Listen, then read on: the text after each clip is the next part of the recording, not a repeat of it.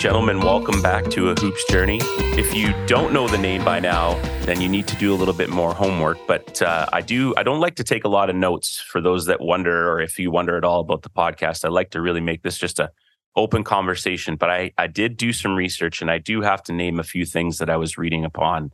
Um, this uh, lady has been balling for Team Canada for a long time, so that's nothing new. Um, just coming off uh, helping us get closer to qualifying for the Olympics, which we'll get into, and kind of the juggling of all that. Yes, yes. The all-time leader at Syracuse, and and I am reading this correct in points, blocks, field goals, free throws made, free throws attempted, and games played, tied for or no second in career rebounds. So that alone kind of tells you a little bit um, I saw some clips of her the other night with a light 21 and 15 and some nice high low action sealing down low. Um, that's near and dear to my heart. And I'm, I'm an undersized three, four. So a nice little jump hook seal down low is what I like to see. You don't see a lot of that in the game anymore. So I respect it. Um, the eighth overall pick in the WNBA, a great story, but more importantly, someone who is also uh, a writer came out with a book, The Magic of Basketball, and has branded that and has a huge passion for the future of women, not only in sport, but whatever career they choose. So that's also something I'm looking forward to getting to as well. Um, we have none other than Miss Kayla Alexander with us today. How are you? Well, talk about an introduction. I mean, um, come on. Yeah, you definitely did your research. I don't think I'm first for games played anymore. I think someone else broke that record, but I was wondering. I, I was wondering. Will break all the other records eventually too, but you did research, so thank you. And I'm yeah. really excited to be here, and I'm excited to chat with you. Awesome. Um, it's our pleasure, uh, and we appreciate you taking the time, knowing that you've just come off kind of a crazy time. You know, you said. Yeah, I'm just touched down in Miami. I'm sure there'll be some downtime then. And it's like, nope. And then, you know, a flight and another flight and games. And so just talk about the last sort of month for you juggling the whole professional side of things, but also um, having you've got it on your chest right now, mad love for Team Canada and and uh, yeah, represent and sort of just knowing that we're that. I say we, but I feel part of it because I'm a Canadian too, and just sort of that pride and sort of how has the last month been, and and how do you manage as an athlete to sort of make sure that you're in a good place mentally and physically going through it all. Oh, okay. So for those who don't know, I play professional basketball in France for a team called Tango Bourges, which is located in Bourges, literally in the middle of France. It's a two-hour train ride south of Paris. Um, and we play about twice a week. Uh, usually Tuesday or Wednesday, we play for Euro Cup, which is where we play against other countries' uh, teams who are, who are also in Euro Cup. And then on the weekends, we play our LFB game, which is our League Feminine Basket or our French League games. Um, so this month, I had our games, and then we had a Euro Cup game in Antalya, Turkey. Then I flew from Turkey to Miami to meet up with our national team to have about like five days of training. And then after that, we had three games uh, in four days for our pre Olympic qualifier. Since we finished this summer, we finished third in AmeriCup um, which was the beginning stages of qualifying for the Olympics. Since we didn't finish top two, it forced us to have to play in this tournament in February. So we played against Venezuela, Colombia, and Puerto Rico. We were undefeated. I handled our business. So now we have qualified for the final Olympic qualifying tournament that will take place in Oh wait, sorry, November. We just did November mm-hmm. or February. Sorry, I just misspoke. Our tournament, the final qualifying tournament will be in February. We'll be in Hungary. We have Hungary, Spain, and Japan in our bracket. So not any easy games. So I'll be tough games.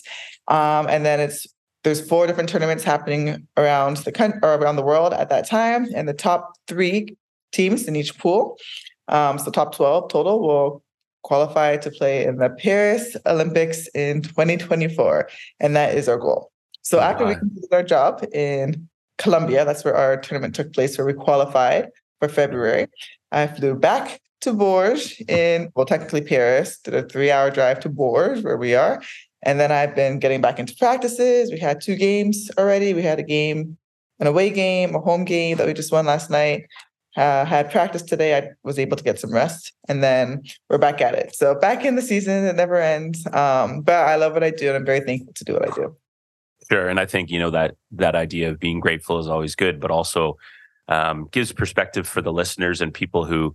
And I think it's great because um, we're seeing more on TV and we're reading more about our national teams and seeing, and you know, just if if some people have never followed the women, then they wouldn't know. And if you just followed the men this summer, just seeing the grind and like the chaos of FIBA ball is nuts. And what you just described and sort of just that up down and like it's wild. And and I think that's why we need to just be super aware, but also celebrate more when our teams do qualify and make the Olympics because the journey that it takes is crazy. And and we thank you for you know, and, and I know for you, you say you love what you do and it's a passion, but it's not something that you have to do, right? You're you're getting paid to do something on one side, but you also have the pride to play for your country, and we're grateful that for that because uh because you're a killer. So we need you. I appreciate that. But yeah, yeah, I am it's not always easy. Like sometimes yeah. it can be a lot, like having the travel, dealing with different time zones. um, but I I do think it's a privilege and an honor, and it took me a while to get on the national team too. So I don't take it for granted at all. I try to enjoy every moment of it because I know in an instant it can be taken away. So yeah. I'm yeah. very thankful, and I love my teammates, the coaching staff. So yeah, I try not to take these things for granted. Yeah, we have and window to play too. Like if you think about it, professional athletes have an early retirement. We can't play ball until we're 60 years old. So yeah, go ahead while you can.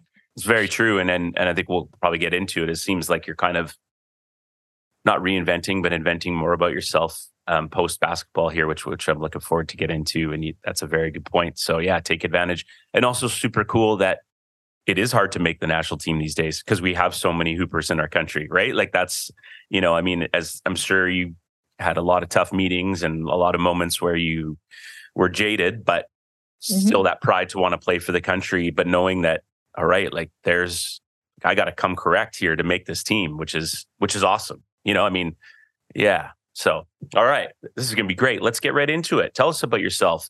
Um, let us know about kind of young Kayla running around and why basketball was, you know, what you chose when you were a young person and, and when it sort of started to come into your life as a sport that you really wanted to play? So I'm the oldest of three. Um, my sister and I are 15 months apart. And then after that, I have my younger brother, Kyle, who also plays professional ball. Um, he's five years younger than me. So growing up, um, for the most part, it was always me and my sister. We were like attached at the hip. Um, we did swimming lessons together. My mom put us in, um, she put us in swimming. She let us, we played all the sports in school for fun because we just enjoyed being active. She would put us in different camps, always had us try different things. Um, so piano lessons, everything. And then this is when we were growing up living in Scarborough. Then, because of my dad's profession, we moved to Barrie. And then that was in the sixth grade, we moved there. And then in the seventh grade, I met Nicole Murphy um, at Barrie's Andrew Hunter Elementary School. And I was always the tallest in my class. And before I got there, she was always the tallest. So when she saw me, she was like, Oh, little tall girl, you should come to a basketball tryout with me. So I was like, Sure, why not? So I'm down to try anything. So I go with her to a tryout, thinking my parents and I thinking it's going to be like a little house league thing, but it's a full on rep basketball team that travels across the USA, travels across uh, Ontario, competing every week and training at least two times a week. So I go to the tryouts and I am awful. I don't know what I'm doing. Uh, I can barely dribble the ball. I don't really understand the rules. I'm playing hot potato. I got I go to do a layup and I break that ball so hard off the backboard. I think it starts going the other direction. It's just awful. So there's three rounds of tryouts. The first round struggles, but I make the cut. Second round, struggles again, make the cut. Third round, the coaches decide who's going to be on the team. And I think to everybody's shock, including my future teammates, they're like, Kayla, you're on the team. So I tell my mom, and she doesn't believe me. So she goes to the coach. And my mom's like, You sure? This is her first year playing basketball. She's not, I mean, she's athletic, but she doesn't have like the skill set. And I'll never forget, Monique Kovacs told my mom, I can't teach her height, which she has, but I can teach her how to play basketball. And so thanks to Monique Kovacs, Keith Macy, my coach at the time, my friend Nicole Murphy, and my incredible parents, um, all of them believed in me, gave me a shot, and helped me to develop. And slowly but surely, throughout that year, I slowly built on my skills, improved, slowly got better, and it was a fun season. It was a lot of challenge. Um, I remember the days in the in the um, driveway with my pops. He bought a basketball hoop and we just worked on just doing Mikan drills, English, the finishes, the hook shots, which to this day is my go-to move. Yes. I love the hook shot. Um, I remember those hours that we spent together, the hours that they would drive me to practices, um, the games. Remember my first game I got an offensive rebound and I was like looking around, like, what do I do? My parents, my teammates are like, shoot the ball. so I didn't realize I was trying to put the ball back in. I remember that same first game also, I got fouled and I went to the free throw line and I airballed my three throws. So that was a good time. But I say all this because I started, like, you got to start somewhere, right? But yeah, as I continued to put in the work over the years, I started to develop that love for the game too. Just there's something about when you see your hard work like pay off and you see the improvements, it's kind of addicting. Mm-hmm. Okay, like what, what next level can I get to? Um, so I really enjoyed that whole process. And um, throughout, I can, can talk more into this, but just throughout my journey with the game of basketball, it has blessed me and taught me and challenged me in ways that I never could have imagined. Mm. Um, and it's helped shape me into the woman that I am today. Mm. I love that.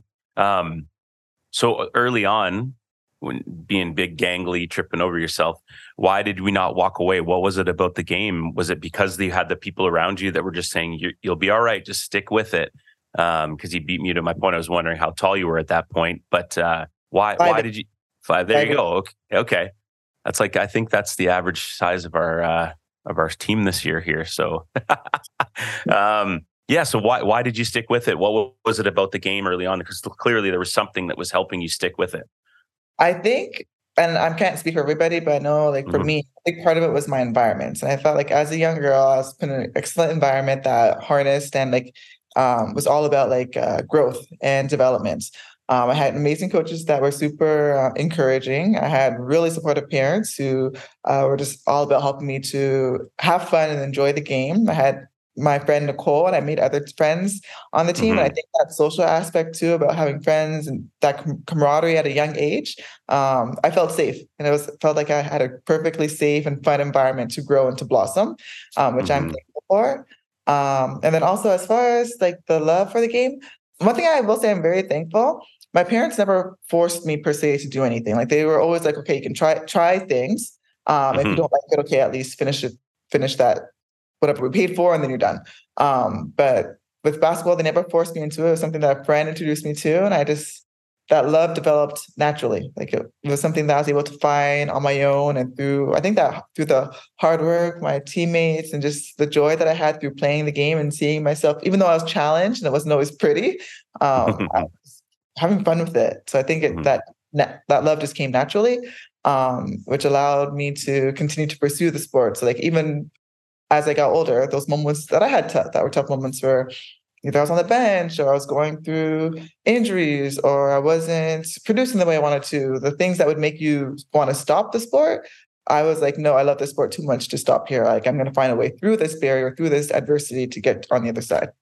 Mm-hmm. Wow. Great reflection. I love it. Um, you know what? 122 episodes in or whatever. And I don't know if anyone's ever mentioned how they felt safe playing the game of basketball. Obviously, they did. And I think about myself as an educator. It's like the number one mandate at our school is kids need to feel safe, or else how do they learn? How do they, you know, socialize if they don't feel safe in a building? And it's so true about sport. When you have that coach and those teammates that make you feel a part of it and feel safe, you really can grow. And that's um, that's amazing. Well done. Holy. All right. I love it. Young girls need that too in sport. Like if young girls feel safe, accepted, and in a great environment that fosters that, I feel like more girls would hopefully and probably stay in sport instead of be dropping out at the rates that they are right now. So. so when you mention the the female side, you know, obviously me being a male, like, is it because like is it do you feel like girls are just harder on themselves or they're so worried about perception like what what is it that's the safety side that makes it so important for someone like yourself when you're young Ooh, that's a good question. I know I can't. I'm not going to. We're going to speak for everybody, but yeah. um, so I know for me personally, I'm very mm-hmm. like driven inside. Like I can be like my worst critic. Like I can be critical myself, and I have to remind myself, you wouldn't talk to your friends like this. Don't talk to yourself like this.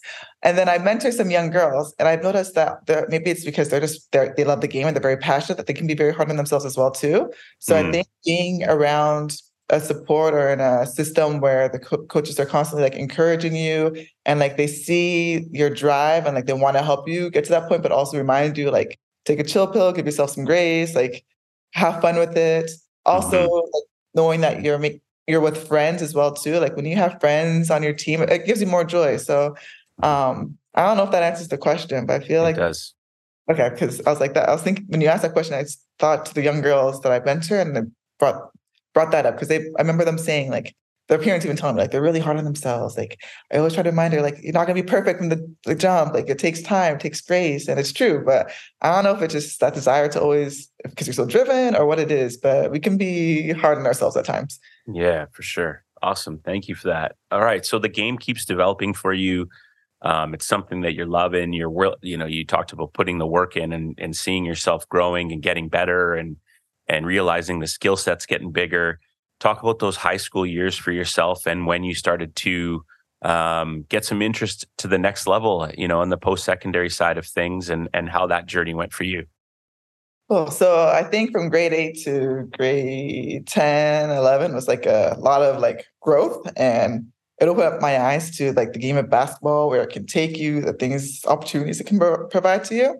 So in grade eight, I think that's when I first started doing JDP and BDP, these developmental programs that were within okay. Ontario, I believe.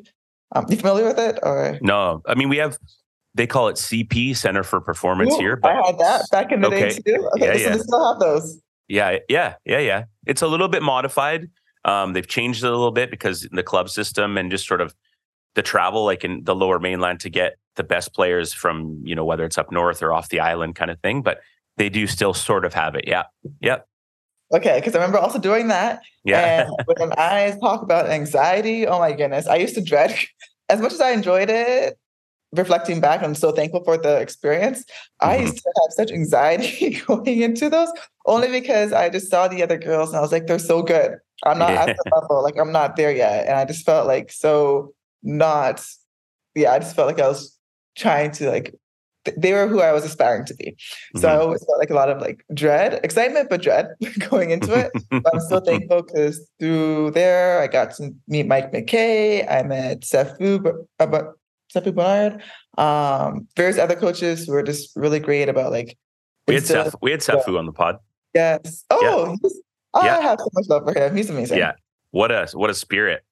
Yes. Oh my god. that goodness. guy's got some energy. I felt like we could have gone for three hours just chatting. Yeah. Yes, he's yeah. an incredible human being. I'm so thankful yeah. that he was part of my journey. Love um, it. But having coaches like him um, that are just instilling like skill sets again, like teaching you basketball the right way. Um, so that was part of my growth, I would say, in development. Um, playing for Team Ontario, I played for Team Ontario for three years, and that was an experience as well too. Because then I got mm-hmm. to play against other girls across the nation who are the best of the best in their um, provinces. Um, continuing with AAU basketball, so playing for Barrie Royals and playing for Toronto 5 Toronto Triple Threat, um, playing in tournaments in the USA and challenging yourself against some of the best of the best in the US, um, and then just seeing how that they play and how you match up. And then I'll never forget in the ninth grade, I got my first letter, and it was from Texas Tech University. And I was like, how in the world did a school in Texas me all the way up here in Barrie? I was so excited. And that's what opened my mind up to like the fact that oh, Kayla, like one, people think you're pretty good. And two, like if you continue to work at this, you can get a free education out of this. You can go somewhere and play elite basketball and get an education in the process. So that opened mm-hmm. my mind.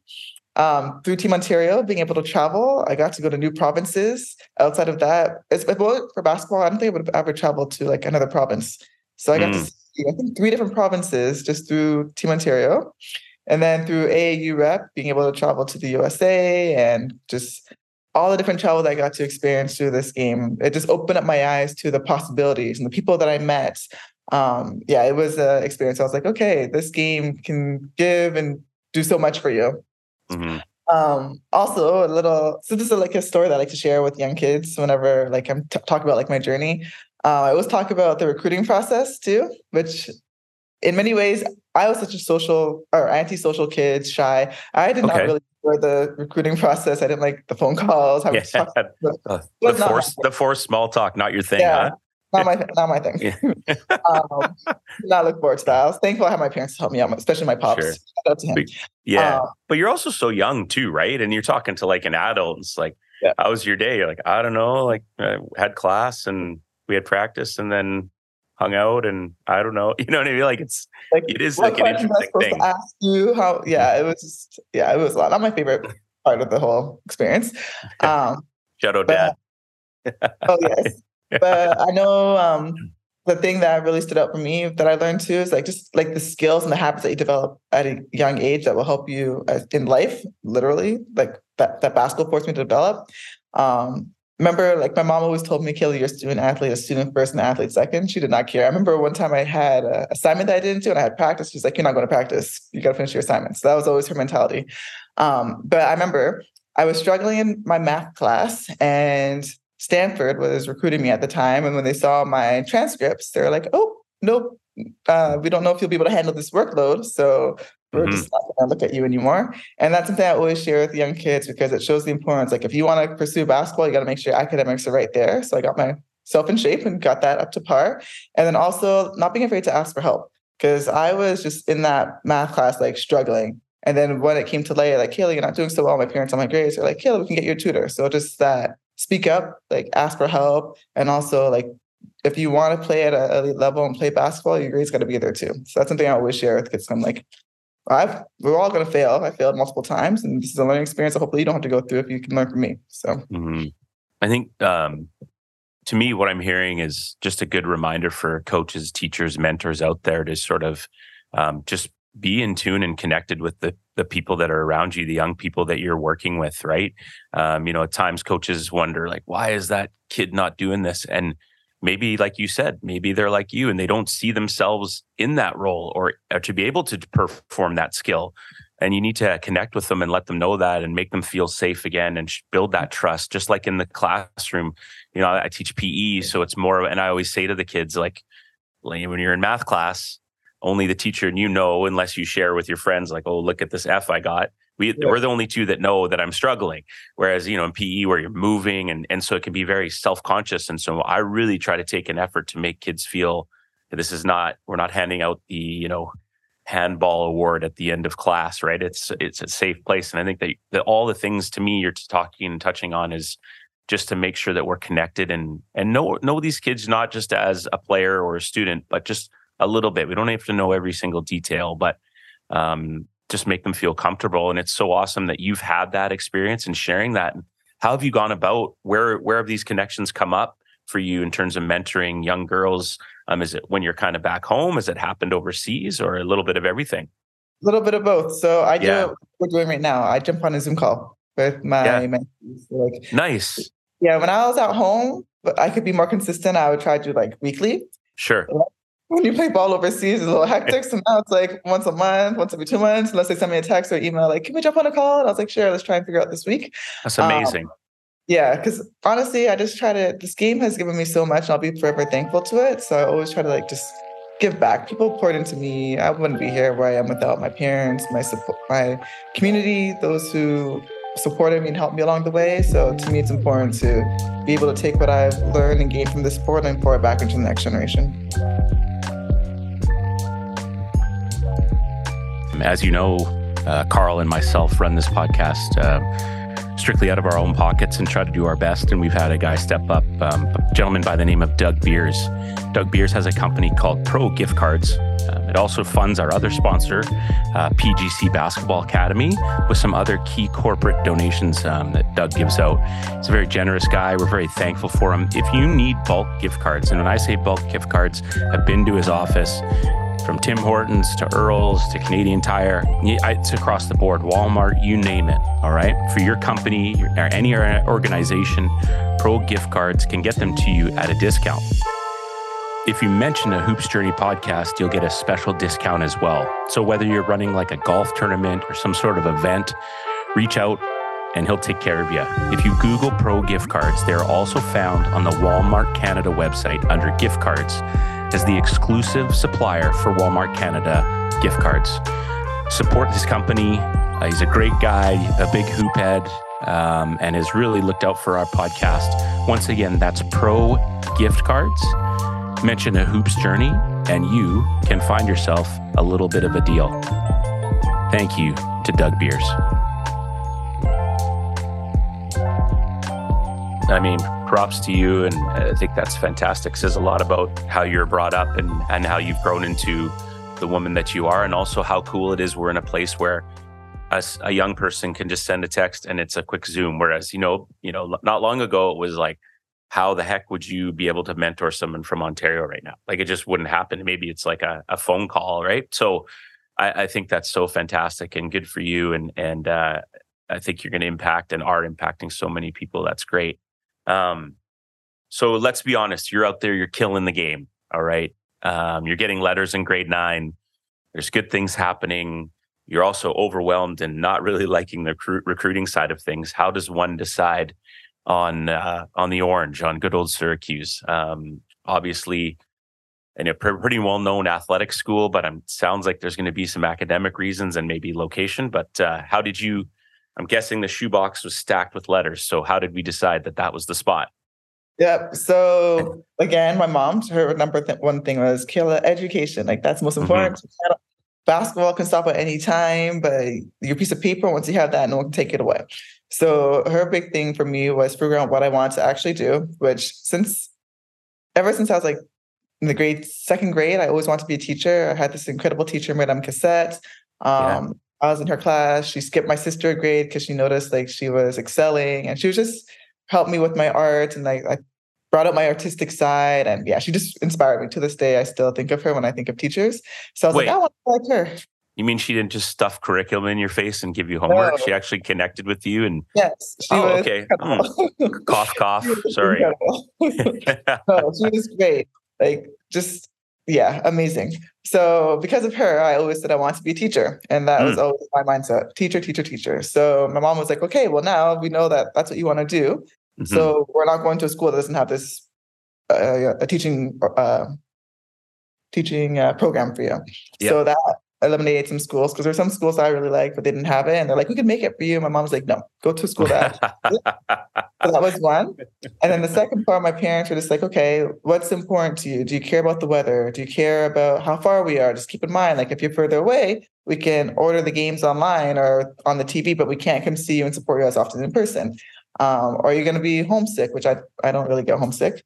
Mm-hmm. Um, other important things like they're like campus does that matter to you? Uh, the coaches the coaching staff what kind of relationship do you have with the coaches? Their style of play do, is there opportunity when you come in if you come in your freshman sophomore year will you get opportunities to play or will you be riding the bench at first? Um, they had me like literally critically think about all these different situations and scenarios that could happen and then in the summer, my dad and I did like a long road trip, just going on unofficial visits to different schools, checking out the campus campuses, connecting with some of the coaches in person, um, seeing the different uh, their locker rooms, just the just in general, just like checking it out, just to see what it would be like, try to get a feel for like living that true experience. Um, and then eventually, I narrowed it down to both Orange schools, Syracuse Orange and Illinois University. And when I went on my visit to Illinois, it was good because I got to do the camp, I did the campus tour, got to play with the girls, pick up, which was fun too. So I got to see like, okay, areas where I need to like where I measure up, where I don't, my weaknesses. Mm-hmm. Um, a good chat with the coaches. Um, had some experiences where I saw some things, saw some things that we probably wouldn't have picked up on just over phone calls. And sure. personally, at the end of my visit, I was ready to commit. I was like, Pops, I want to go here. And my dad's wow. like, No, I still have to go to Syracuse. You don't get to give a decision until after Syracuse. You have to wait a couple, wait like a day or two, and then you can make your final decision. And I love so, your parents. I don't know yeah. like, oh yeah, I, I was blessed. yeah, no doubt. Awesome. were tough at times, but I was blessed. Sure. Um, then we went to Syracuse University. I had a really good relationship with the coaches there. Um, Coach Q, Matt Luneau, Coach KB, Coach Mayer at the time, eventually Coach Kelly, Coach Moody, um, all of them. So when I went, um, I liked the university. I was still stuck on Illinois. I really want to go there, but they had the education program that I wanted. There was opportunities for me to play. I gelled really well with the girls in the team, and I had a really good relationship with the coaches, and I felt like I could trust them, and like my parents had a good relationship with them.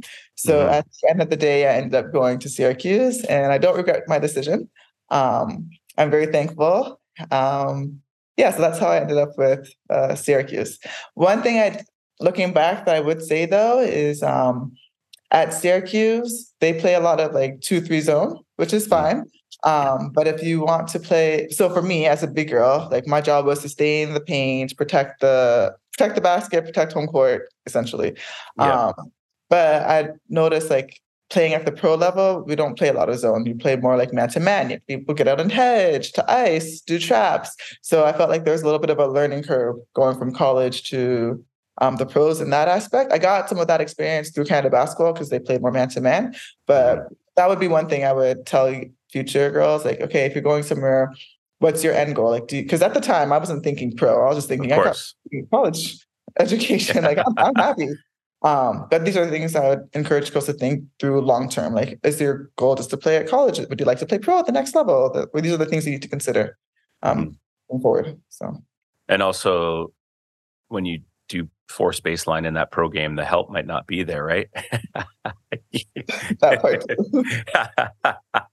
um, but I also, like we talked sort of earlier, how cool, like you're still young, but since you've been playing, the idea of becoming pro is huge, right? It's just, it's grown so much. And I think that's fantastic that the consideration. And it sounds like you maybe are just someone who their whole life is going to have a little bit of self doubt just to keep themselves motivated. You know, maybe that's just part of who you are. Like I never see myself as a pro, but I think cool that more women and men that it's not just pro in in North America. It's there's so many options for us um, to play overseas, which is super cool. I think that's great. Good advice. Another thing I'll add to that too, though. Yeah. Like I didn't see it much. Like I watched a couple, like a sure. few there, like WNBA with my dad, but like you don't really hear much about like the overseas I guess unless you like search for it or like your family's really into it, which our, our family just wasn't, like you don't yeah. know about like the opportunities to play overseas and to make like a lot of money or to have like a good life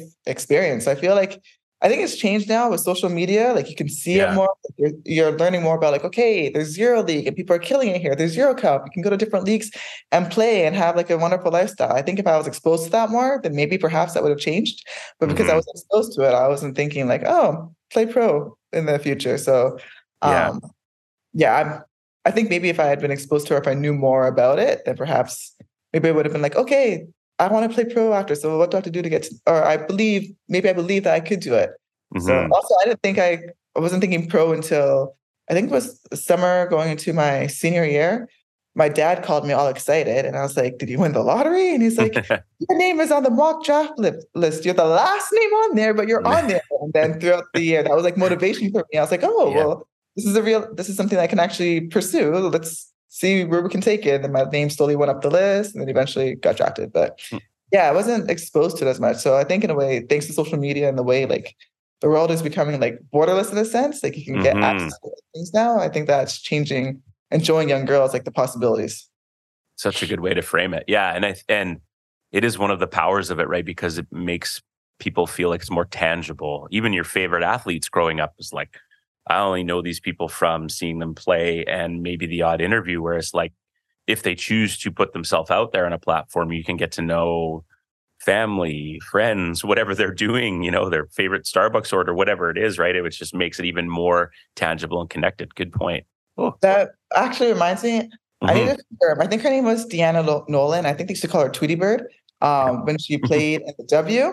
I remember watching her a couple times, and like I got to the league, she wasn't there. I was like, oh, I guess maybe she's retired. It wasn't until I played in Russia where I was seeing her still like getting buckets on people, and I was like, oh, she's still playing. She's just playing overseas. So that like just blew my mind. I was like, oh, she's still playing. There's a whole yeah. world of people playing professional sports and still getting buckets, and so that that kind of blew my mind. That was like a I used to watch you on TV when I was a kid, and now I'm playing against you. Moment yeah. for me, which was really cool. Yeah, yeah, yeah. That's awesome. And uh, we'll get into that for sure. So, okay, so the Syracuse time, take us through, you know, the four years as much as you can without fast forwarding anything that you think is important, but sort of you step on campus and you start those practices. Was there a big jump for you? Did you feel it? Um, was it just more kind of uh, the time of it, you know, lifts, you know, class, practice? What what were some of the differences between being probably a pretty dominant high school player and stepping on to a high level division one basketball so as far as the workload of like the practices getting in the weight room i would say i was pretty prepared and mm. only thankfully, because of Basketball Canada. They did um, before rep schools were a thing. They created this program called NEDA, the National Elite Development Academy, where they mm. took 12 girls from all over the Canada. We tr- lived in, with host families in Hamilton. Tr- we'd go to school in the morning for like three classes. At lunchtime, we'd eat, then we'd go to McMaster University and train. And we would train there. We would do running on the, I remember running the football field. We would train, do weightlifting. And then for our games, we would play against high school boys and JUCO colleges. So we were playing against people who were like top notch. Well, yeah. uh, better than us or like more athletic, mm-hmm. just to challenge us. Um, and we were doing our thing against them so just because of that schedule, like getting in the habit of that and having to like, okay, be on top of your schoolwork, making sure like you're going to your training, getting your lifts in. When I went mm-hmm. to college, I was like, oh, I've been doing this. So this isn't much of a surprise to me. So I'm very thankful to NEDA for that. Nice. um, good shout out. Yeah. Like, Forgot about that program. Yeah, that's right? good. Yeah. yeah. um, yeah. yeah, that program really prepared me for when I got to university. Um, but that being said, like still when you're playing against like university girls, like the game's faster uh, as well. They're stronger than you. So um, there was definitely some challenges, but I, I felt like I held my own and I was like progressing and uh, I was able to earn myself some time to like, get on the court and play and produce for my team. Um, so yeah, I think I was fortunate. Every year I averaged double digits. I think I averaged like 10, 14, 14, and then 17 my senior year. So not terrible. Um, mm-hmm. But yeah, I had coaches who believed in me and challenged me and allowed me the opportunities to earn. That's the other thing too. I appreciated. Like my the coaches never promised me anything. They weren't gonna say, "Oh yeah, if you sign here, we'll, we'll make sure you're starting. You're gonna get playing time." I had to earn everything, or we everybody had to always earn um, your time on the court, which I appreciated as well too. Yeah, and your reflection on picking the schools, that's just another and one there because I thought all the things you touched on were great. And and I'm sure you heard many people say, Oh, well, 30 minutes a game and we'll give you the best dorm oh. room and blah blah, right? And yeah, sounds like mom wasn't having it either way. So you gotta earn that in practice. You gotta earn that through making your times, the running in preseason, um, making sure your grades are up, and then how you produce in practices is going to determine whether you played or not. So are there any games that stick out? Like when you think of your time at Syracuse, what are is there a couple games with like a crazy finish or good crowd or game on the road that stick out to you? Yep, uh, home game. I think it was my freshman year against Georgetown. I think we lost by two or by one. Mm. And I remember it was I played against her a couple times in the league. We called her her name was Sugar, I believe is it Sugar Rogers? She played for uh, Georgetown, and I remember her shot at the end. Like I grazed it, but it went in, and I just felt like I let team down because they won. um, I don't know why, but that's like a vivid memory that I have. Um, we're playing in Syracuse as well too. Um, what are other vivid? Uh, all a lot of my vivid memories are like losses, which is kind of sad. Um, then another one was a fun one though, a good memory. Uh, playing with Brittney Sykes uh, when she hit her half court shot to beat. Um, it was oh, St. John in St. John. I'll never forget that. I was like, that was a wild moment, a fun moment. Um, when we finally qualified, took until my senior year, but we finally qualified for the uh, March Madness uh, to go to the NCAA tournament. That was a great experience, a good moment. Um, yeah, sadly, right now when I'm thinking about like big games, I'm thinking about games that we lost that were like dis- disappointments to me. I don't know why, but those are the ones that are coming to mind. Um, and then also like playing the game, big games, like playing against the Connecticut's and being like, wow, like these girls are really good, and the Notre Dames and the Louisvilles. And I played in the old school Big East. Well, mm-hmm. I call it the old school Big I think that was yeah, yeah, yeah. Say less. Yeah, I got you. I'm biased, but I think Big East was tough. like we had top teams. Um, it was you didn't have any days off in the Big East. You were going to battle. Um, but all those games I thought helped make you a better player and challenged you and helped your team to improve. So nice. I'm looking her up. She's Sugar Rogers, all-time leading scorer for Georgetown. Yeah. Looks like yeah. she had a pretty solid WNBA career. Yeah. Coached in the WNBA and now is at William and Mary coaching. So seemed like a bit of a hooper. Uh, oh, yeah. Oh no, she was even back then. Yeah. She could shoot that ball. yeah. um, talk about those last couple of years. When did you what what's your I mean obviously and it, sometimes it's unfair maybe you maybe it's maybe I'm wrong in assuming this the more one of the better talented players usually taken to step into some form of a leadership role. When did you see yourself as kind of a leader and what what was your style? Um, are you like a intense on the floor yeller? Are you a one-on-one? Is it just i go about my business and hope people can see the work i'm putting in talk about that and the example that you set out there on the court because i'm sure by your senior year you're maybe not maybe you did have the title or not but like definitely the girls are looking at you for that for sure i'll be the first to tell you i'm not the most vocal person yeah. never my trait i'm not mm-hmm. going to be like i'll say something if i need to but i'm not the loudest, most vocal, always saying something. I like to lead by example. I like to take care of my And then business. if you did, they're like, damn, we better. Yeah. She's on one today. yeah. Usually I'm the kind of person who just tries to go and do her job and lead by example. Like, you know, I'm going to do what I'm supposed to do. I'm going to do my best to do the right thing and be an example that you can follow. Um, mm-hmm. That's my personal leadership style. Mm-hmm. Uh, as far as on the car- court, I'm going to be honest too. I don't know, just just who I am. I take after my pops, perhaps. I'm not the most like, oh yeah, yeah, like most like passionate. Like I'll get hype for my teammates. Like if I make a great move, I I really get hype, and that's yeah. like pissed off, and then I might show a little emotion. But I'm just like, okay, did my job, done my two foul shots, whatever. Um, yeah, that's just me yeah. personally. So yeah, no, no, no. I joke like maybe I'm not the most exciting person to watch because I'm not doing fancy things. I'm it's fundamentals. I'm making layups, doing hook shots, trying to block shots. Um, but I try to do my job and do what I need to do to help the team be successful. So might not be the most exciting player, but 21 and 15 in the last game, ladies and gentlemen. 21 and 15. So that who cares about the excitement? Just get it done. Yeah. Good. I get hyped with teammates. Like I'll always hype up my teammates. Of course. Big fan ones, you'll see me get excited, like chest mm-hmm. bump and all that stuff. So I get excited for others and hype them up. Yeah. Teach a leadership class here and always trying to tell the kids, especially, you know, 16, 17 years old. I think they think that, you know, the most popular, the most extroverted, best looking kid is like the leader, right? And it's like, you know, we've had a couple principals here that are highly introverted and are still, you know, and so I think it's knowing that you find your skill set and just, you know, it seems to me like if I was your teammate, I would look at you as just a hard worker, always about her business, going to get it done, and someone can rely on. And if there is a day where Kayla says something in practice, we're like, damn, we better get ourselves together because even she's speaking up now, right?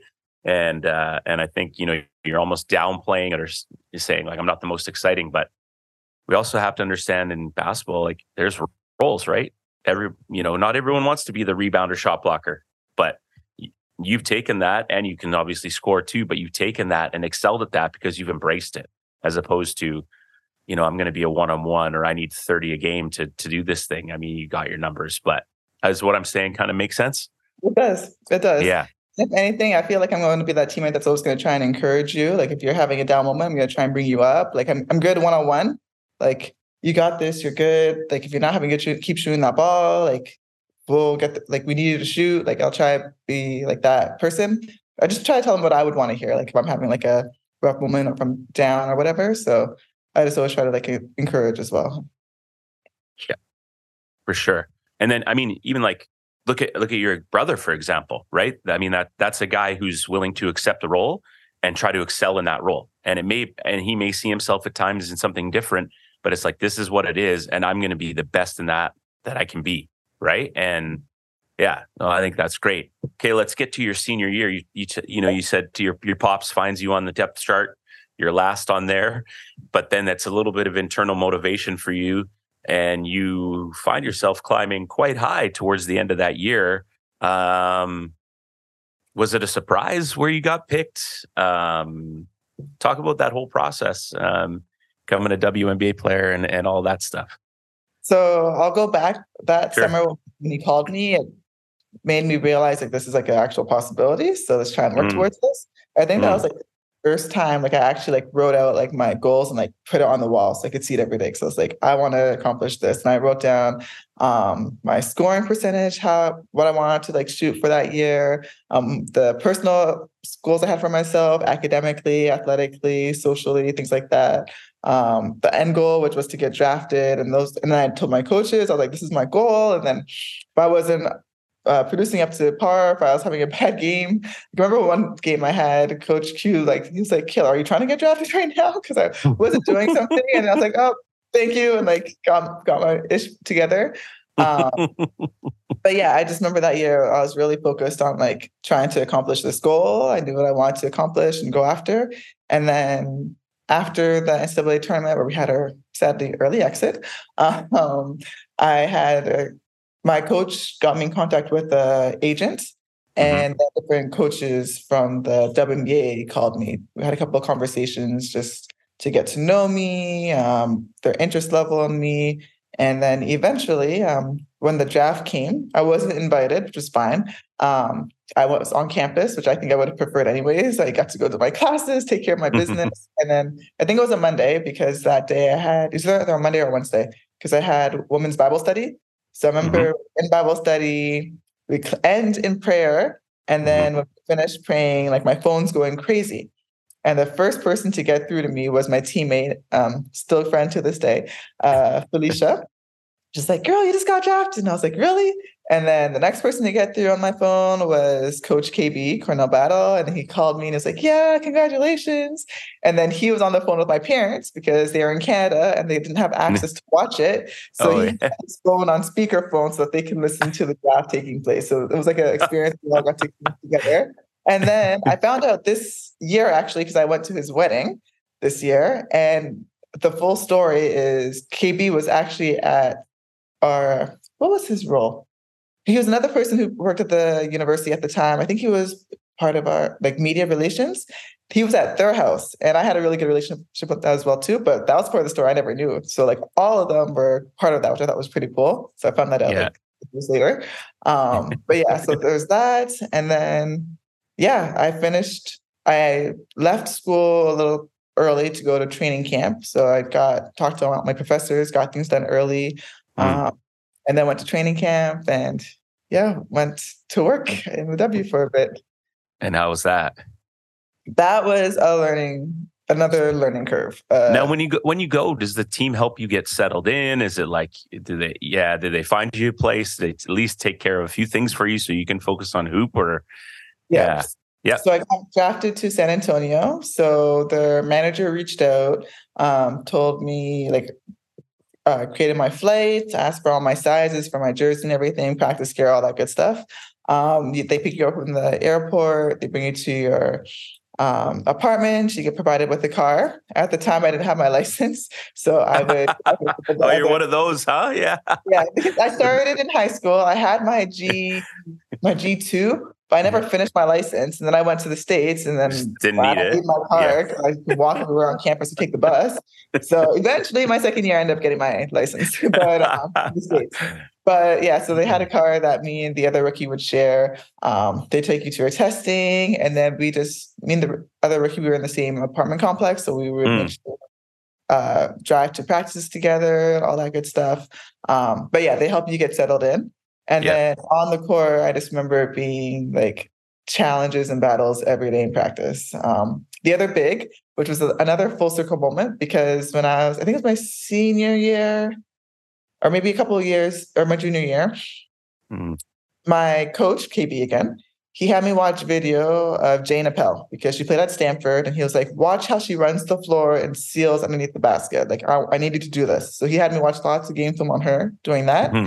Mm-hmm. Then I get to the WNBA, and she is my teammate who I have to battle against every day in practice. And she is strong as can be. And she's my height. So those are like, it was good battles. She helped make me a better player. Um, and then I remember playing with uh, Sophia uh, Malcolm, or mm-hmm. that's her name now. Sophia, what was her name before? Sophia. I'm forgetting. She played at Baylor. Um, really great player. Played with Becky Hammon for a year. She was injured, I believe, the year before, so she was like a player coach.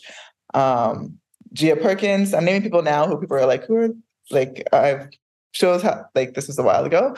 Um, but yeah, I had some really talented. Sophia Young Malcolm. Thank you, Sophia Young. Yeah, I got you. I got Malcolm's you. her married name. Um, Danielle Adams. Like I was, yeah, I was being challenged in practice every single day, and then I had to go out and play every day when I got the opportunities. Uh, when mm-hmm. I got again on the floor for a bit, play, mm-hmm. got to play against Tina Thompson, got to play against Sylvia Fowles, who I just admire so much and just was in awe playing against her because of just. Okay, can we talk about Tina Thompson? Yeah. That's a beast right there. Mm-hmm. Like, how'd you do? How'd you, how'd, how'd it go?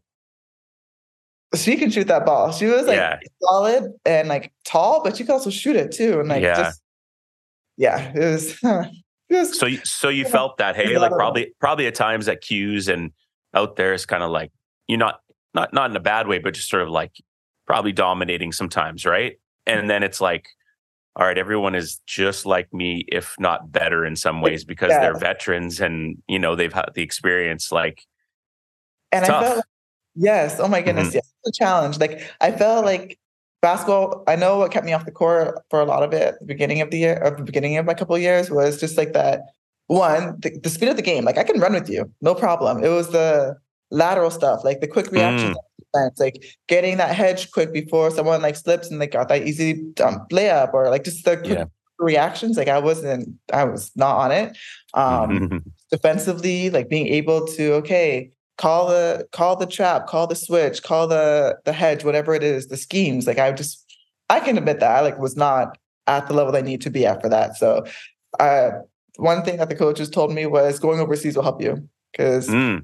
um, I went to Russia and I was playing pretty much against teams full of WNBA players again. So that helped me get to that level of like, okay, getting used to, and I was getting playing time because like you're on a team. The team that I played for, I was the only American. So they mm. have expectations on you. So you're getting a lot of minutes and it, going overseas definitely helped me. So every time I came back the next year, I was that much better and better and better. I was able to earn some more playing time. Um, but yeah, it was definitely a learning curve. But looking mm. back, I'm, I'm thankful for it because now when I have teammates, I can talk about being the bench warmer, can barely get off the bench, and I can also talk about being able to get back on the bench, like because you're getting a lot of minutes. Like I've experienced it all. So I can relate to like different teammates at different parts of where they are in their journey and like just try and encourage them where they're at.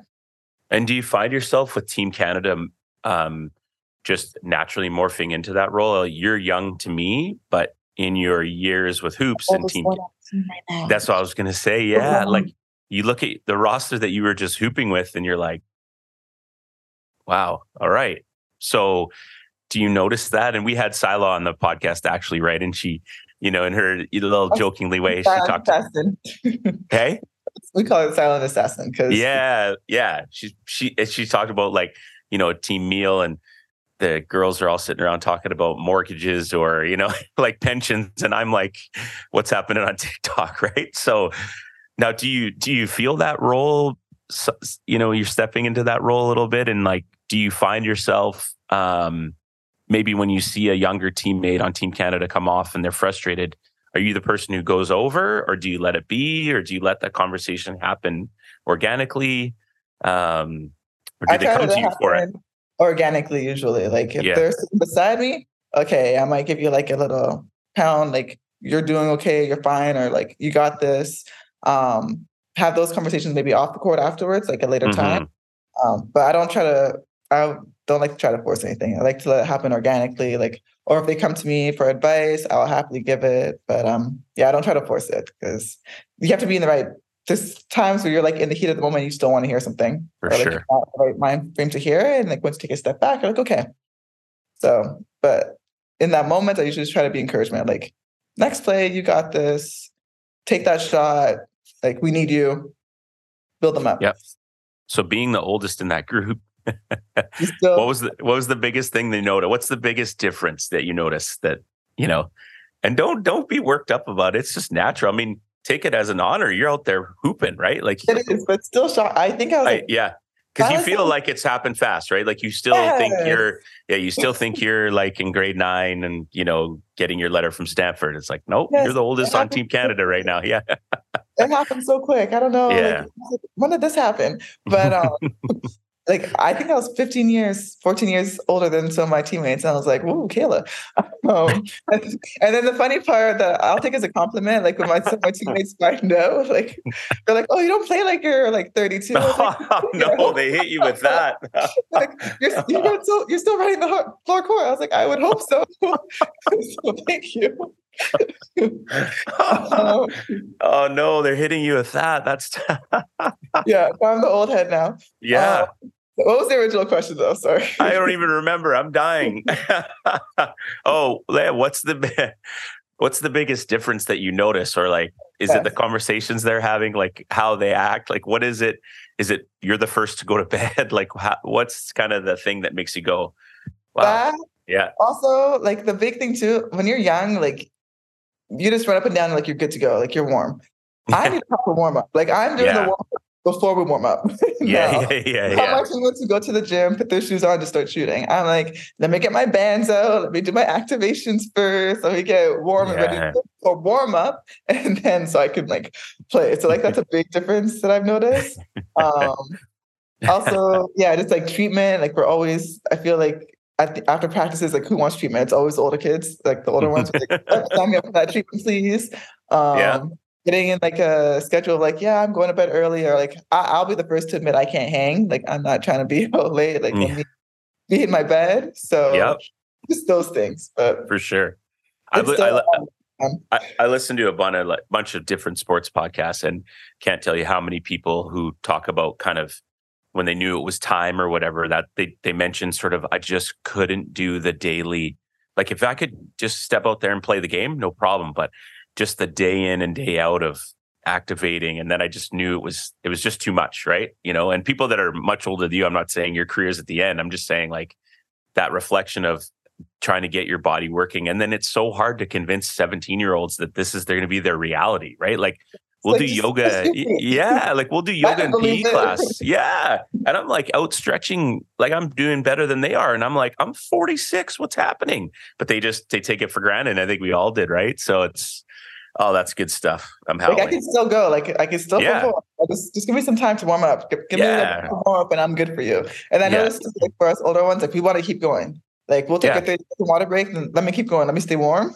so, so yeah, that three minutes sitting on the on the chair is like, no, I'm done for the day. Yeah, I love it.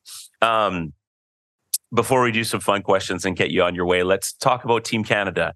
Um, you mentioned some, you know, you said it took me a while. When did you first crack the roster and, and sort of um, talk about what it means to, you already did a little bit, but sort of represent your country and your family and, uh, and, you know, be able to do that on the other side of the ball. Yeah. Yes. Okay. So my journey took I had a little bit of a journey to get to the national team. So I want to encourage anybody listening. Like if you mm-hmm. have a mm-hmm. goal or dream, like might not get it the first or second time, but keep at it. Like it'll happen. Ace is pretty similar in that. Mm-hmm. Ace kind of, oh, you know, yeah, yeah, she was on, yeah. It took her time to get, you know, finally crack that roster, and it was probably some frustrating times too. So yeah, very good point. Like keep, if it's something you want, keep pushing. Yeah, let's get more into that. Yeah. Or the first time I tried out, didn't make it, which uh, at the time I understood. Uh, I think I still had some confidence things I need to work on, just understanding the game better. Um, so things I needed to work on, needed to work on.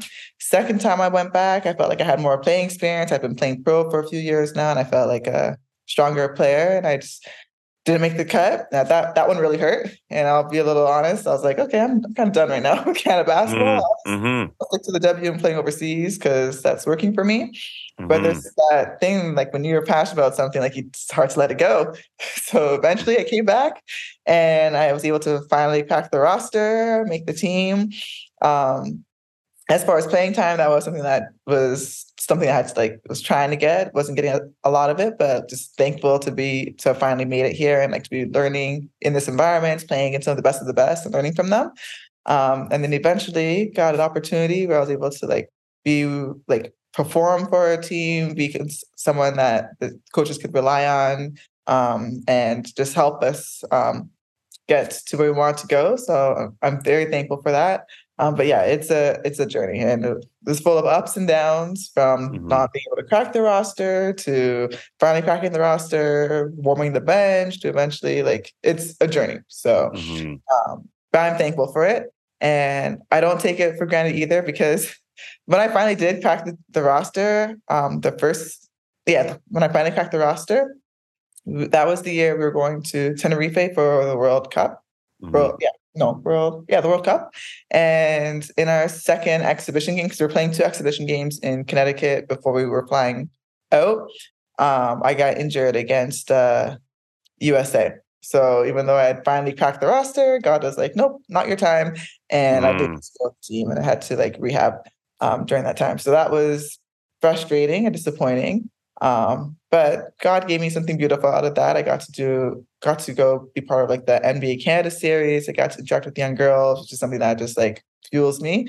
Mm-hmm. Um, got to do a lot of different like uh, uh, what what I call it? Like this events that I got to do like a Q and A. Got to go to a school and talk with the kids, and I love that stuff. So it was a blessing in disguise. Mm-hmm. Um, but yeah, um, as far as wearing the Canadian jersey, wearing the the maple leaf on my chest, that's something that I will never take for granted because I know how hard it took to get to this point. I know how quickly it can be taken away. And I know what an honor it is to be able to wear that and represent your country, doing something that you absolutely love at the highest level. So that's mm-hmm. something I spend that court, whether it's in practices or for games, I just try to enjoy it. And I think now as I get older, just trying to enjoy every moment because like there's not going to be too many more of these left.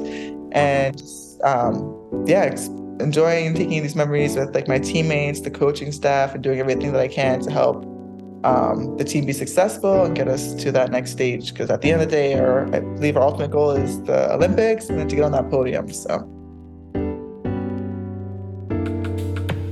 What can we say about the people at Parkside, especially our guy Sam Payne? A huge supporter of basketball in our community the gentleman does many things behind the scenes that people don't know about. And one of those is supporting our podcast from literally day one. Sam reached out to us and said, Hey, I like what you're doing. How do we get involved? And what you can do is find them at any local government store or come down to the brewery, sit on the patio, sit in the back, listen to the music, come for music trivia night, whatever it is the wide variety of beer that they offer is second to none. And Port Moody and the Brewers Row is a great place to be. We are so appreciative of Parkside Brewery, we can't even say it in enough words. Head down. We hope to see you Parkside. And if you can't, find a way to support because they do a lot for us. Cheers.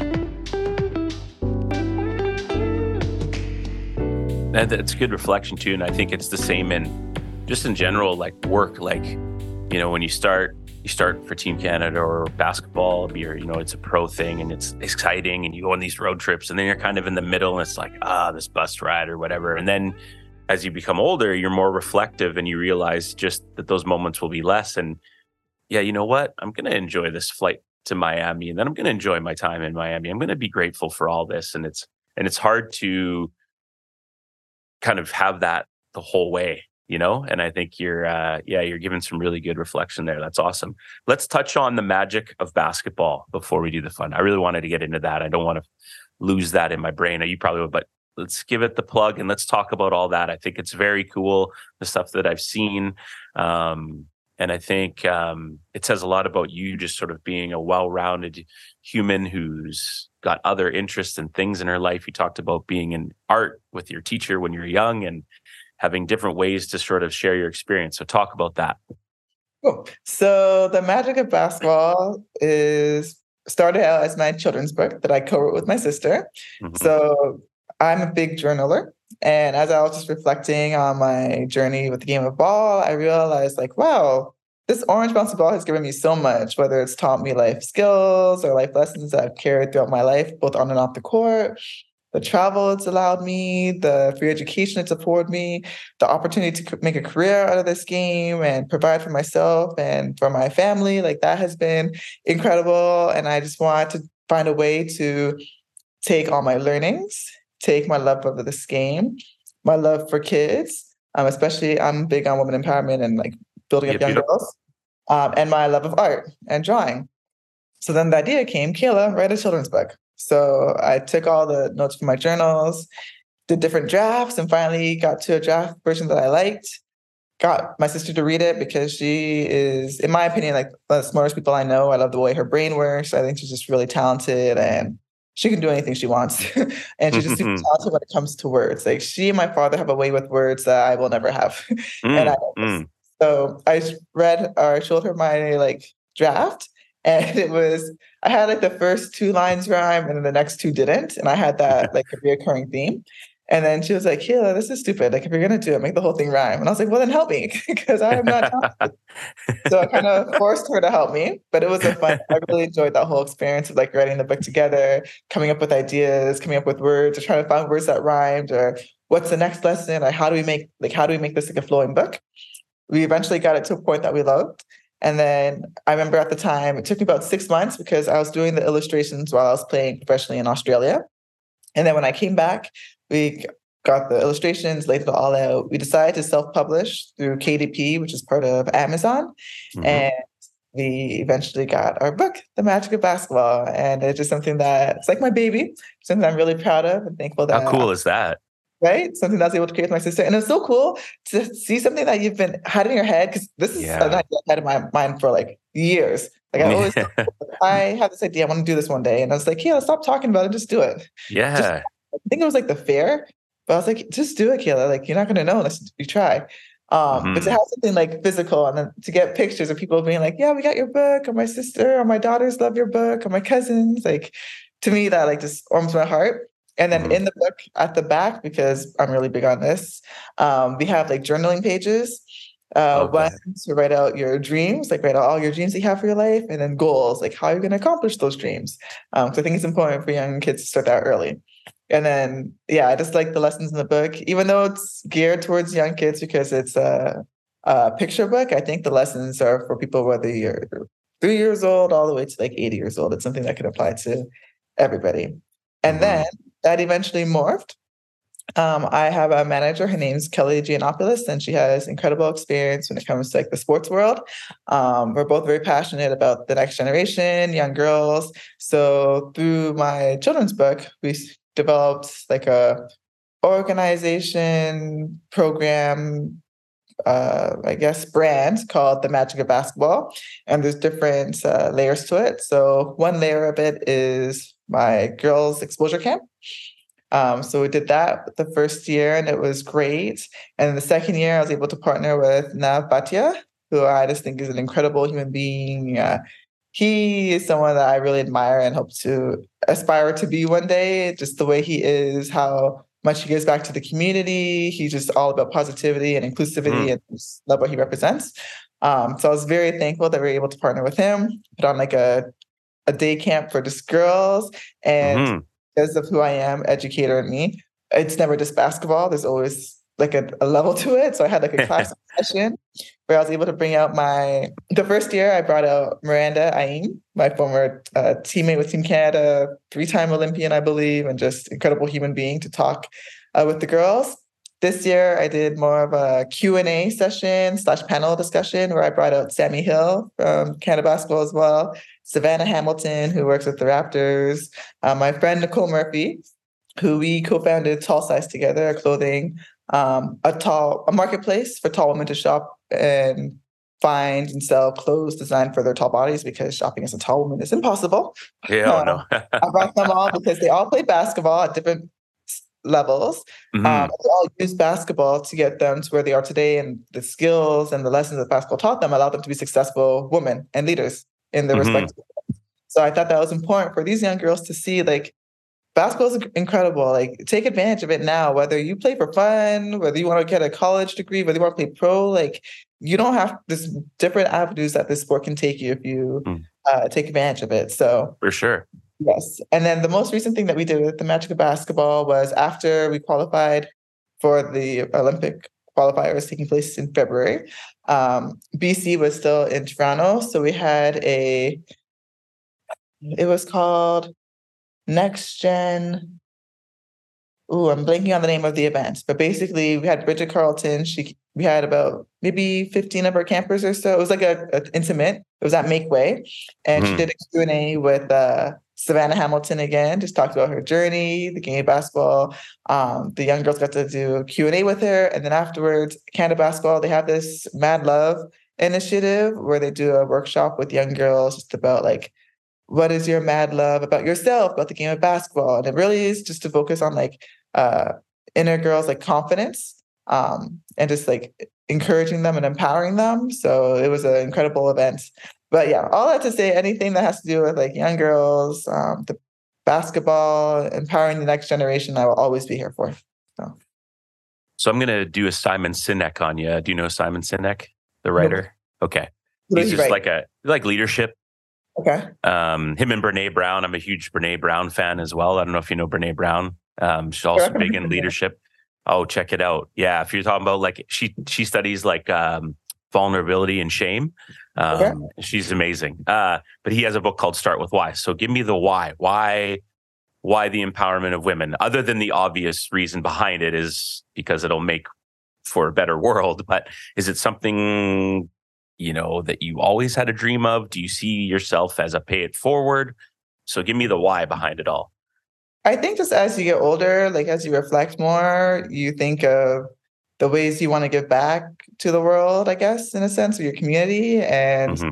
I just, people always poured into me. I had great coaches. I had people heck, even just going when I needed uh, as a pro player when I was back in Milton, just needing a place to train. Like my old high school would open the doors for me before school, so I can get my shots up before school started. So just little things, right? Yeah, like that meant a lot to me. So just trying to find ways to just pay it forward and pay it back. And I'm sorry, the guys get everything. the guys always have opportunities. No, say it. It's louder for the people in the back. Go. Yeah, they get the guys get everything. and let's not and like let's not even fool ourselves. Y'all have been kicking ass well before our guys. Like our the guys made it. The guys made it, and I lost my mind because it's been so damn long. The women have been here. The women have been doing it. Like let's not get it twisted. Uh, this is a little pet peeve I still have. I'm, I'm trying to work yes. on it.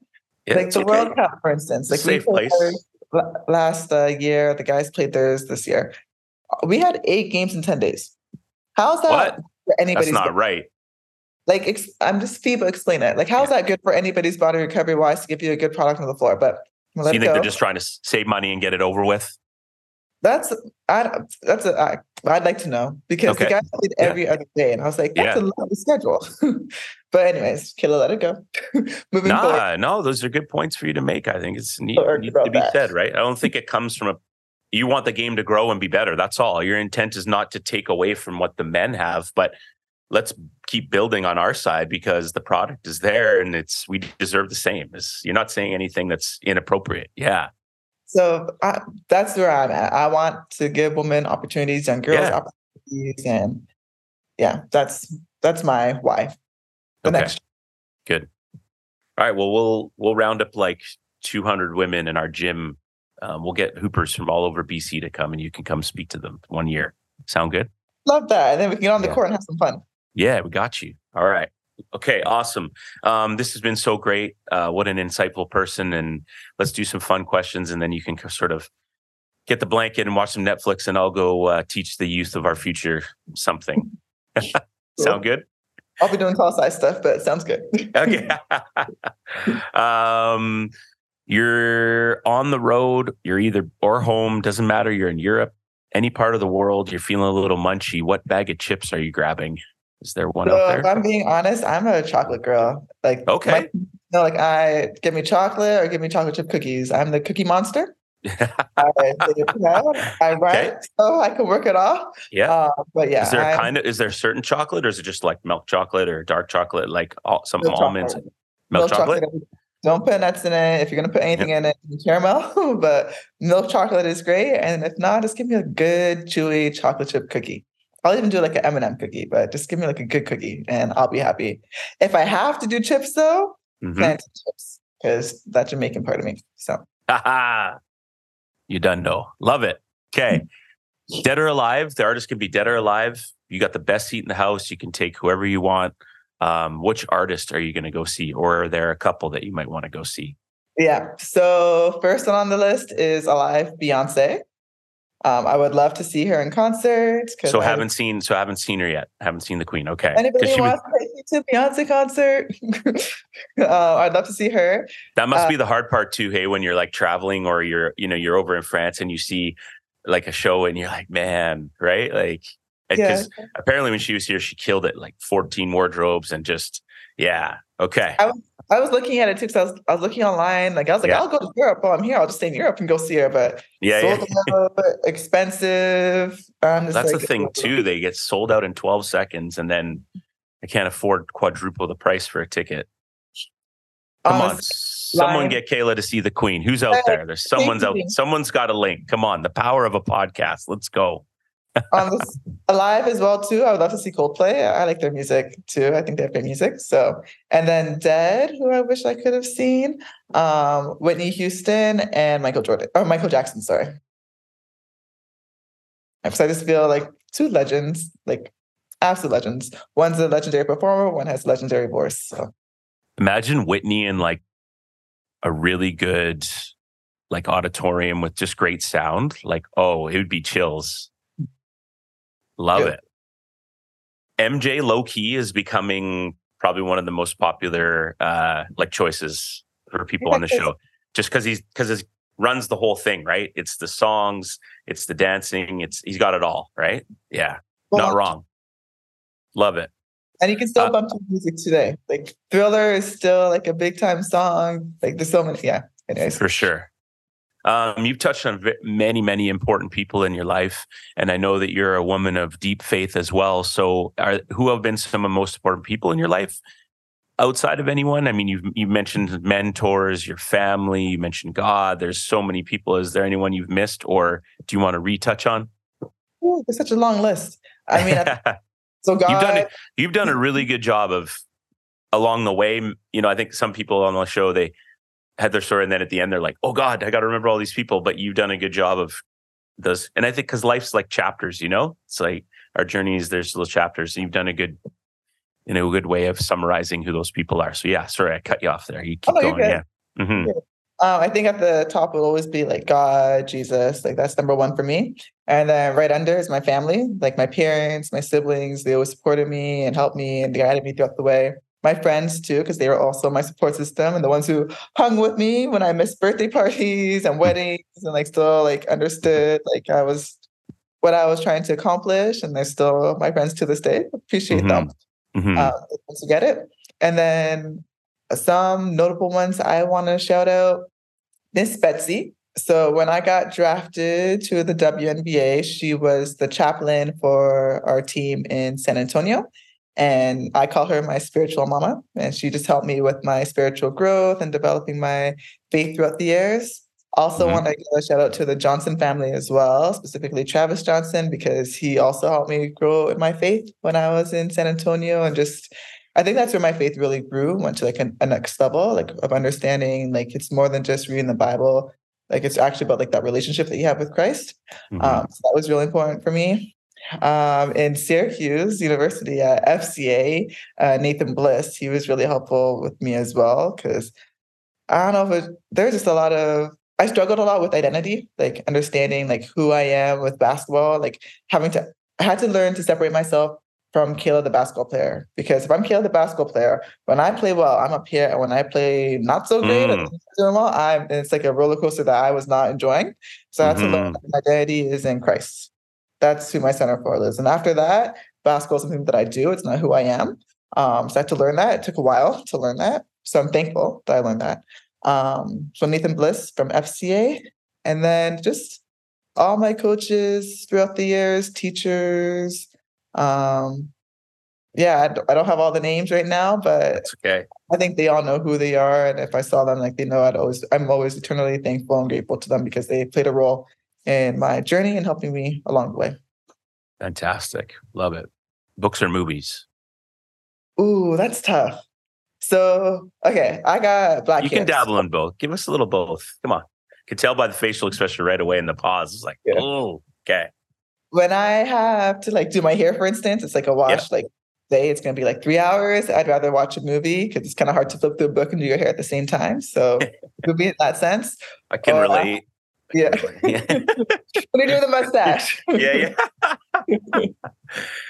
Um, but so, there's something about a good book, being able to just get lost in the pages, whether you need just a good escape and you want to read like a little rom-com, or if you want a page turner and you're reading something suspenseful, like what's gonna happen next, or also really good like just a self-development book, whether it's like on habits or like confidence or whatever the case. Um, sometimes like uh, when I'm traveling, I love a good book um, to read through the pages. So There's levels to this lady. Yes. Holy, well done. She's covering it all. Is there, I don't want to put you in a spot. Is there a book or a show or movie that just stands out to you when you just ask you that? Like, is there something? Are you like a go back and rewatch, or do you just like what's current and go with it? no, I'll, I'll go back and rewatch. Yeah. Okay, Yeah. so what's a rewatch for you? Come on, Don't judge me for this. But, guilty. No, no judgment. No, no. Uh, one that I used to rewatch a lot back in the day, when I, especially when my Russia days, um, Jumping the Broom. I don't know. I just like that movie. It's just like a fam. I guess you could call it like a family movie. It's funny. Um, yeah, I like that movie. Don't judge me all you want, but Jumping the Broom was uh, something that I can rewatch over and over again. Um, and then a You're book. sitting there playing pro ball in Russia. I don't think anyone's here to judge what you're putting on the TV because we know it's probably not. The local cable is probably not great. So Oh, yeah, I did not. I don't think I ever turned on Yeah. TV. There. Yeah. Just- it like my, my books and my my iPad and my laptop. Um, as far as a book that, like a book that like changed, like had me like convicted when I was reading Mm. it. It's called uh, Crazy Love by. I see his face. I don't see his name. Maybe uh, yeah. It's called Crazy Love. It's a faith book. A challenge. It really convicts you about like um just about what like the Bible and what it really means to be like a follower of Jesus. And Francis Um, Chan, thank you. That's the one. got you. I'm here for you. Got Yes. you. Love Yes. it. Very convicting. If you want to be convicted, yeah, read Crazy Love. Okay. Um, very Canadian thing. How do you feel about ketchup on macaroni?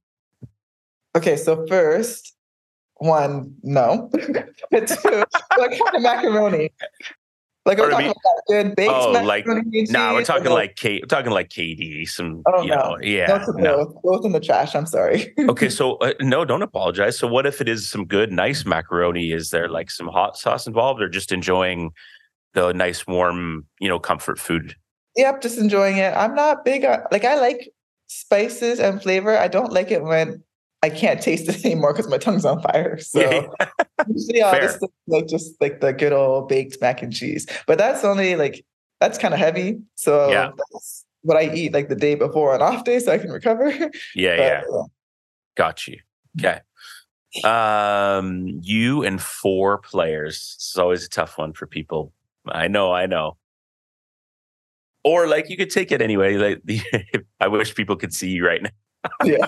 She's feeling guilty already. Uh all time teammates. I don't know who stands out. Or like, I mean, but I mean, at the same time, it's like maybe we should just go you and four players. It's on the blacktop, first to 21, call your own threes and twos. So you got to like, you got to build a team for success with you. She's not like this question. Yeah, Should this we move all- on? Because there's what I, Yeah. I'd like to think I've been blessed to play with some Yeah, talented everyone knows that. Yeah. I, and I don't think. How do you pick just four? I don't know. And then okay, so like first in my mind, I'm thinking of like my Canada basketball teammates, like Shay, she's a dog. like I want to play with her. She's gonna bully you, and get to the basket, or she's gonna drain three. Same with Nirra Fields and Kia Nurse. Um, and then Sammy Hill, because of her energy, like she can shoot that ball, she's gonna give it to you on defense. Like you can't run with her. um, Bridget Carleton, because she's so she can play inside outside again, can shoot that ball, but she will post you up and give you buckets. So it's like, and that's how many players right there, and that's not fair because then and also uh, Laeticia Amihere because I just feel like she's a cheat code. Like she's so talented, she's so long. I hate playing against her. Like she makes me better in practices because she's just so long and athletic. And I feel like the sky's the limit for her. So like, how do you pick? And I haven't even touched on my teammates yet. Yeah, So- yeah. And then I just go like, I really admire um, playing against her. That we played against. I played against her a lot, but playing with her one year in Minnesota with uh, Sylvia Fowles, I just she was always like a post player that I always aspired to like because just her dominance, Mhm, Like- mhm. you, you can't stop her. It's like you just can't stop her. So it's like that's someone you got to pick on your team. So it's just hard to pick. Like I have Fair. so much respect for so many different players, and I didn't even name like half a qu- not even like one tenth of them. So yeah, that's tough. That's a well tough one. done. Okay, fine. You can avoid it all you want. It's all right. Nobody's gonna nobody's gonna unfollow you on IG. No, you make a good point. You make a good point. You did name drop quite a few great players there, so that's fantastic. I think it says a lot about uh, you as a player, but also like how awesome is that you can reflect and not even you know how many great basketball players and people you've had the opportunity to play with and against. Pretty fantastic. Yeah, that's that's tough. Yeah. That's tough. Uh, it's okay. I could tell right away. It was two hands on the face and just like, uh, all right. So then this last question for you is um, who would you like to see on our podcast, A Hoops Journey? Who's got a good story out there? Um, can be more than one person. We're open to it. We trust that you would give us a good uh, human being to chat with. Um, but you, you're the plug, though. You're the Steve Bauer. You're the connect. so okay, you said you've spoken with Ace already. Yep. Have you spoken with like Shay Colley? Nope. Have- Okay, have you spoken with Sammy Hill? Nope. Uh, Bridget Carleton? Nope. Uh, okay, have you well, also Steve? Because I just feel like he has a great Well, story. yeah. Uh, We'll get, we'll uh, get him one day. He can only avoid us for so long. Yeah. It could be like a nudge, like Steve, it's Yeah. your turn. Um, who else? There have to be players. Can they be coaches too? Coach. Oh yeah, we have many coaches too. Yeah, absolutely. I feel like our coach, um, well, Noel, Muriel, Carly, and then also Coach LaPena would be a great because he's had some incredible experiences as well throughout his career. So there's so many. There's so many. All right, we'll talk offline. I won't bother you too much, but you, give it some happy to send out thought. After Yeah, that, you- it's in the court. Okay, fair, fair. I love it. I love it. Awesome. Um, this was so fantastic. Thank you for taking the time to be with us. Any sort of last ideas or thoughts that are swirling around your head? And um, thank you on behalf of the podcast. Thank you on behalf of Canada basketball for all the time you've put into our country and continuing to fight for uh, young women and and continuing to fight for the program and and say things like you did about that there can be there, that it's things are good but they could still be better and i think you're saying a lot of things that are important and and that many other people feel and i think it's uh your story's great you're an amazing dominant baller but you also have so many other aspects to your life that you're going to share once basketball ends for you and and i know um you continue to reinvent yourself so thank you for being with us Well, thank you for having me. And honestly, I'm just very thankful for people like you who take the time to get to know us and share our stories. Mhm. Um, I guess last parting words would be um, go Canada basketball and to dream big and believe in your dreams and take the time to enjoy the journey because uh, the destination may not always be how you pictured it, but it's the journey along the way that shapes you. And that's where you discover what you're built of, the opportunities, hidden opportunities and uh, lessons. And yeah, so I'd say enjoy the journey. I did not pay her to say this or anything, ladies and gentlemen, because when I was thinking of the name of the podcast, I love the word journey, and I couldn't agree more. What a great way to end it. A Hoops Journey, episode 123. A fantastic human, an amazing basketball player, a role model, and someone we are super thankful for being with us. We'll see you on the next episode.